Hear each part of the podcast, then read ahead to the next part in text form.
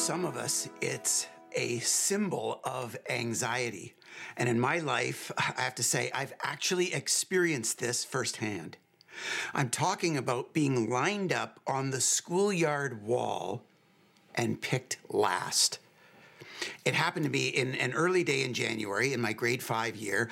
Uh, my family had just moved over the Christmas holidays from the north end of St. Catharines out to the country. And so I was starting at a brand new school.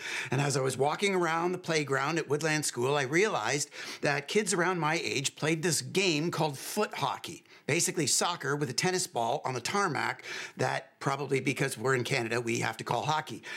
And so to try to join in, I participated and lined myself up on the schoolyard wall for one of the two captains that day to select from.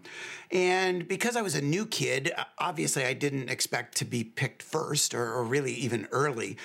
Um, but I could sense that things were getting kind of bad as I looked around and would see people with uh, no real noticeable athletic talent being plucked from the wall like candies from a bag. And I can't guarantee this, but I actually feel like even Mike Kraus was picked from that wall before me. Things were going that badly. And, you know, to this day, I can still, when I drive by Woodland School, I can see the wall. I can remember vividly that moment early on uh, in the middle of grade five when I started at Woodland School being the default last pick for that captain on that one team of foot hockey at that recess or lunch hour. And I would say the idea that I can still see it in my mind today kind of represents some sort of residual memory or trauma of you know how difficult that that experience was. So my question today is this: If we lined our church up on a wall and picked teams to do church, Picked teams of people who would inspire and stimulate our faith in Christ. Picked teams of people who would help us advance God's purposes in the world. How would that work? Who would get picked early on? And maybe more importantly for today, who in our community has to live with the gnawing sense that if we were to employ the schoolyard approach, that they'd be picked closer to last. See, this is the very dynamic that the apostle Paul sought to speak into when he wrote chapter 12 of his first letter to the Corinthians. In 1 Corinthians chapter 12, he's talking about how the church works according to these divine enablements, these capacities that God gives every believer called spiritual gifts. And he says that, you know, because all believers, part of the all people who are loved by God, who all have access to the saving and forgiving work of Jesus, and all as a result of choosing to follow Jesus and receive that for themselves, all receive God's Holy Spirit, all as a result have spiritual gifts. All believers have received spiritual gifts to contribute to God's spiritual family, the church, and to his purposes in the world. But, you know, just in case people in that church were tempted to kind of rank those spiritual gifts, or maybe worse, rank the people who possess those spiritual gifts, he starts to kind of make a point beginning in verse 12 of 1 Corinthians chapter 12. If you have a Bible or a Bible app you want to read along, uh, you can do that today. He begins there by saying this just as a body, though one, has many parts, but all its many parts form one body, so it is with Christ. For we were all baptized by one Spirit, so as to form one body, whether Jews or Gentiles, slave or free, and we were all given the one Spirit to drink. And even so, the body is not made up of one part, but of many.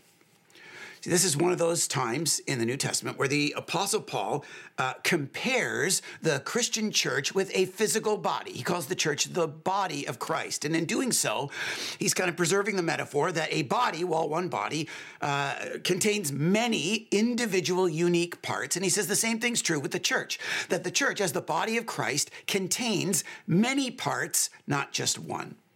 And so he builds on that idea, beginning in verse 15. He says this Now, if the foot should say, Because I'm not a hand, I do not belong to the body, it would not for that reason stop being part of the body. And if the ear should say, Because I'm not an eye, I do not belong to the body, it would not for that reason stop being part of the body. If the whole body were an eye, where would the sense of hearing be? And if the whole body were an ear, where would the sense of smell be? But in fact, God has placed the parts in the body, every one of them, just as He wanted them to be. If they were all one part, where would the body be? As it is, there are many parts, but one body. So, building on the idea that a body has many individual unique parts, he says all of those parts are necessary.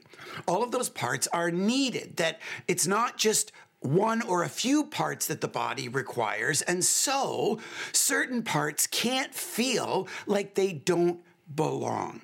He says, not only is a body made up of many parts, but all those parts matter, every single one of them, and every single part in the body of Christ belongs. Which kind of leads him to make his ultimate point beginning in verse 21. He says there, the eye cannot say to the hand, I don't need you. And the head cannot say to the feet, I don't need you. On the contrary, those parts of the body that seem to be weaker are indispensable. And the parts that we think are less honorable, we treat with special honor.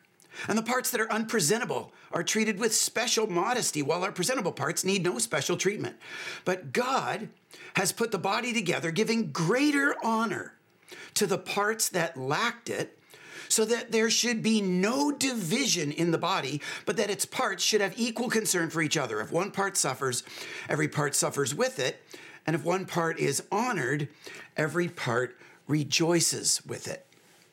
See, building on the idea that the spiritual body of Christ contains many parts, and every one of those parts matters and belongs. He says the way that that happens is by appreciating the role that different parts play. And similar to the way that we may be tempted to view our own physical bodies, where some of the more outward parts we assume matter more, when in reality, it's those vital organs inside us, it's the less noticed parts that are really the most necessary. Paul teaches this spiritual phenomenon in the church that prominence does not equate with significance, and visibility doesn't equate to value. In fact, counterintuitively from the schoolyard approach, just like in the case of our physical body, he says some of the less noticed parts, some of the less noticeable parts, are actually the most needed. And he says the way that a spiritual body actually achieves the equality and the fullness of enjoying its diversity as a body of many parts where all the parts belong is by disproportionately honoring those less visible, less noticed parts as more valuable and more necessary. That's how the goal of equality and embracing the fullness of diversity is achieved by actually needing the less noticeable parts. For us today, what Paul is teaching us is to abandon the schoolyard approach to how we view building and growing our church community. That even though some parts and some people in our spiritual family may be more visibly prominent, that doesn't necessarily correlate to spiritual significance. And it's only when we treat our own spiritual body in the same reality as our physical body and actually appreciate that some of the less visible parts, spiritually speaking, are really the most valuable. And some of the least noticed parts are actually the most necessary for us to grow in our faith and be the church that God desires us to be. Will we experience the fullness of diversity and will we experience true equality? That, God says through 1 Corinthians 12, is the way that a community like ours experiences equality and the wonder of diversity by disproportionately valuing the less visible among us and abandoning that schoolyard approach to building our teams. Now, let's appreciate the difference between valuing and needing and just kind of tolerating. Because I think a, a, lot of times we can get in conversations of becoming more diverse or embracing a greater degree of diversity, and we can kind of nod, you know, mentally to the concept without really doing anything in our lives because we don't actually value it for ourselves to live out the reality of 1 Corinthians 12 in our lives today and to live out the same dynamics that are true in our physical bodies in our spiritual body, in our faith community today, requires us to move beyond just tolerance and mental kind of acquiescing to the notion of diversity and embracing it at a need level. It's only when we truly value diversity beyond what we would typically see and notice that we can experience those less noticeable parts of our body as more necessary. So, practically speaking, you know, for those of us at Southridge who are in life groups, think about how your life group was formed and whether you've actually embraced the need for diversity. You know, most of our life groups in a church like ours are based on what we call affinity. They're, they're based on common kind of seasons and stages of life, like birds of a feather that flock together. And so, you know, the young married families with kids in our community will gather together in life groups with other young married families with kids so that they can be relatable and relevant to one another. But the question is today, just like in our physical bodies, what are we missing out on by lacking diversity to speak into our lives? And what would it look like for us, even in our social settings and even in our life groups, to reach beyond our kind of natural affinity and draw in a greater degree of diversity that in our season and stage of life we wouldn't naturally necessarily notice? What would it look like to reach out and draw people in of a different age or stage or season of life, or a different socioeconomic background, or a different race, or a different kind of maybe neurodiversity or physical diversity, a, a, a different kind of perspective to actually speak into our lives? Do we actually feel like we need that for our spiritual growth and development? As a church, we've been trying to pay attention to this in the last number of years, especially in regards to our kids and family ministries, in creating a, a, greater degree of accessibility, especially for those with physical disabilities. And we've had to realize just in the last even number of months that in our auditoriums, where our adults gather, in our auditoriums, a number of our platforms there still aren't wheelchair accessible. I've had to kind of recognize that in the last number of months, realizing that some of those auditoriums are decades old and we've never noticed that they're not wheelchair accessible. And the question is, what are we robbing our whole community of by restricting some maybe less noticed parts in our body from contributing more fully to our spiritual family together? What are we missing out on where we don't treat the less noticeable parts as more needed. I had to face this in my life uh, a few years ago when our oldest son, Owen, broke his foot in a running race. He was trying to qualify for the provincial championships, and he actually qualified on a broken foot in the middle of the race. And so he went to the pr- provincial championships in a cast. This is what he looks like. You can take a look at this shot of uh, what that provincial championship was like back in 2018.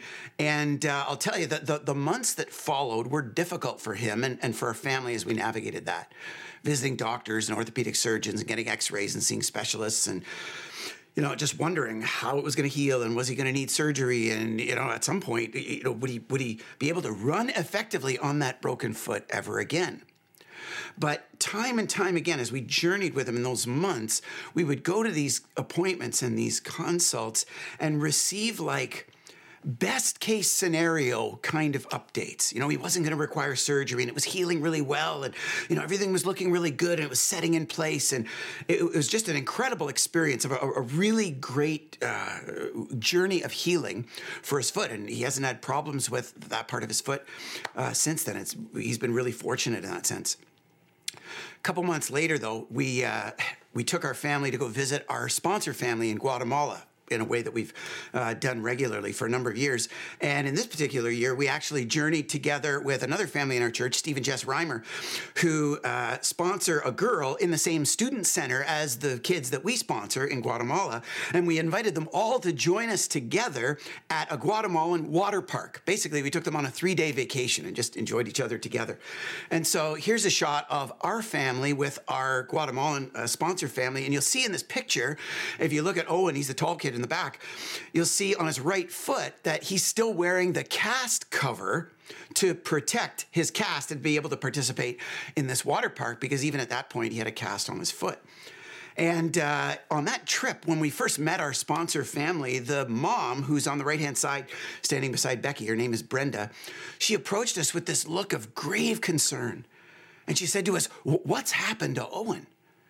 And she hadn't even seen Owen at that point. She hadn't seen him in his cast, hadn't seen him walking on his crutches or anything.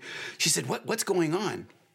And uh, you know, it was kind of peculiar. So you know, we asked what she meant, and through a translator, she explained to us that months earlier, she'd been awakened with a vision of Owen, and all she knew was that he was wearing a blue shirt and that he was in trouble, and she needed to pray for him then, and has prayed for him since then. That's all she said to us was that she woke up, she had this vision, he was in a blue shirt and he was in trouble and she needed to pray for him. Well, gang, this is a, a picture of Owen in that very race where he was trying to qualify for the provincial championships and broke his foot. He's the kid in the front, and notice uh, he's wearing the red shirt or the red shorts. Notice the color of his shirt. You know, when I heard Brenda kind of share that with me in Guatemala at that water park, I'm not one to over spiritualize things, but I also don't want to under spiritualize things.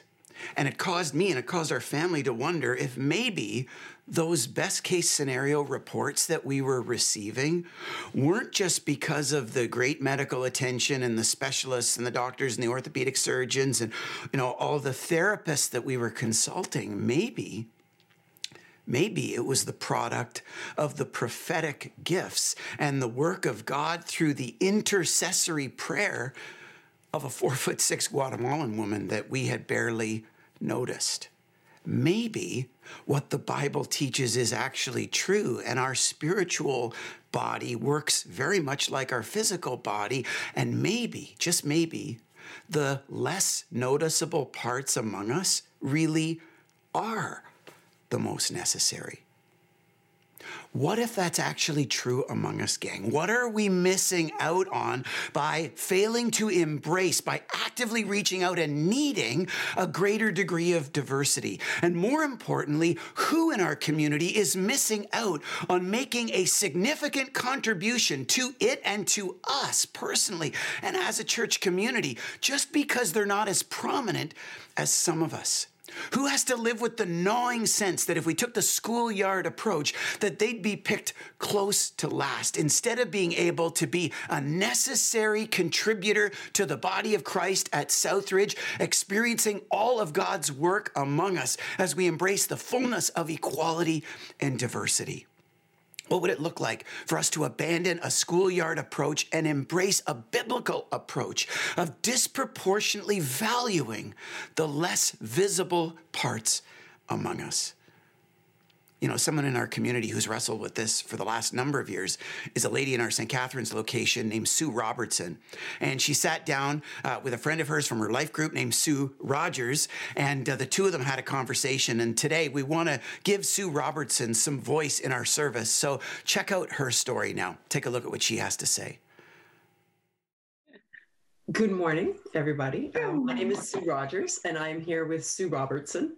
Um, and and I'm just, I'm really happy that um, Sue has agreed to talk with all of us this morning. I will be learning as much as any of you. Um, I have been in life group with Sue for five and a half years, and I have walked through some of what we're going to talk about today. Um, let's start at the beginning, Sue. Uh, it's a, usually a good place to start. How long have you been with Southridge? I came to Southridge in September 2008, I believe. It was during the Affluenza series, which was really impactful on us. Okay. And then some years after that, some years ago, you started to experience some pretty serious health issues. Well, first going back in 2007, I had a heart attack. And then it was presenting me with some challenges and difficulties. And I went in for a stent later on in 2011 and I was one of the lucky one in 1,000 people who had a stroke because of it. The result of it was um, paralysis on my right side of my arm and leg, and also aphasia, which those of you who don't know what it is, it's a cognition deficit, which affects your ability to speak or process thoughts. The thoughts just don't go to your mouth quick enough. I um, went from not being able to walk to finally, through rehab and uh, a lot of hard work, being able to walk again. So let's move into how you live with your disability. My challenges are many, so I won't list them all. But since my stroke, cooking is difficult because then there's the cleanup after. um, everything that you do that involves your hands, um, whether it's getting into bed, getting dressed, um, chopping up vegetables, and doing housework is terrible. um, you know, I always say, like, I'd like people, if they really want to understand tie their arm to, down so they can't use it and go through a whole day. Yeah. And then you'll see a little bit of what I'm living with. How has that affected um, your involvement at church? What kinds of things come into play? Have have there been times when you have felt like an outsider even? How does it change church life? Well, before I used to be a greeter. So that changed because I felt I couldn't do it anymore. One, because it requires you to get there early. And with the stroke, I have a difficult time sleeping. I just don't know where I fit in just to getting involved, it's difficult to know. Vicky, who is also in our life group,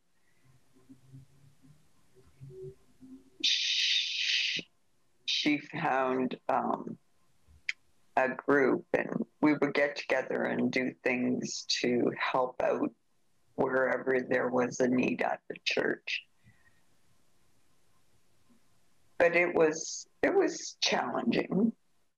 I still did did it, and it's it's nice to feel needed, but hard to find what you're needed to do. Is there anything as far as your spiritual walk, as far as your your your faith walk, your relationship with God as opposed to people? how has that been affected by all of this? Well, again, that's it's been affected by not knowing where our Heavenly Father wants me to go and do. Um, I'm just not sure of that. Mm-hmm. But he still plays a large part in my life. I uh, I'm I'm still as close to God as ever. Um, I've never felt alone. I remember right after the stroke when I was finally able to come to church. Um, the one song about how God will never leave you. And I just cried. It was so true. And it's just amazing how he works sometimes. Thank you for sharing all of that. Um, so, is there anything else you want to us with as a as a church, as people who want to do? We want to do better. This whole series is on embracing the diversity within our family. I would just want to say that don't stop what you're doing as a church because it really does impact everyone. And whether it's going for coffee after and just being together and knowing that there's so many people that have problems that you don't see. When we go to church again, I always sit in the front. One, it's because I like to be there. And two, it's because the ground is flat. Otherwise, you're standing on an angle. So, a lot of times I sit alone. But it's not my choice. Um, reach out to people. Just say hello. Say no. You hope that they're doing fine. Love love them. And i can't wait to hug hug everybody. I know. I just thank you so much for your attitude your graciousness um, and for your bravery today. Thank you for yeah. talking with us. You're welcome and thank you for letting me share my story Ask yourself this today why does a woman who is so eager, once we're able to hug, to express the life and love of Jesus through hugs to people in warm hospitality, feel like she can't serve in our first impressions ministry as a greeter because she, she doesn't move fast enough for the rest of us? And why does a woman like Sue have to live with the haunting sense that her faith is stuck because she doesn't know where she fits in the body of Christ and in the family of God. And what are we missing out by missing out on those hugs and that hospitality that someone like Sue, by Jesus' Spirit in her, could provide us? Gang, let's abandon the schoolyard approach to how we pick and build this team. Let's embrace the biblical approach that our church family functions very much like our physical bodies, that prominence doesn't equal significance, and some of the least noticed among us are actually the most needed and the most necessary. And let's reach beyond our affinity and embrace diversity that pursues equality among all of us, where we all belong and we all matter because we're reaching beyond our affinity to disproportionately value those who otherwise would be less visible among us. Let's pray together. God, I pray that uh, today, across all of our church family, that we would take your word to heart and realize just how much your spiritual body is intended to work in the same way that our spiritual bodies work. Help us to abandon the myth that prominence equals significance and help us to look beyond our own comfort, our own privilege, our own affinity, and our own biases to reach out and actively embrace diversity, to contribute and speak into our own lives, and to build your church and your kingdom here on earth as it is in heaven. God, as you make us that kind of community to a greater and greater degree, I pray that we would celebrate the wonder of your work through more and more diverse gifts and people among us. God, grow us into the full, flourishing, blossoming community that you intend us to be as we embrace a greater degree of diversity by disproportionately valuing the contribution of those who otherwise might be less visible among us. We pray that you would do this work in each of our hearts and in our community together as a whole. In Jesus' name we pray. Amen.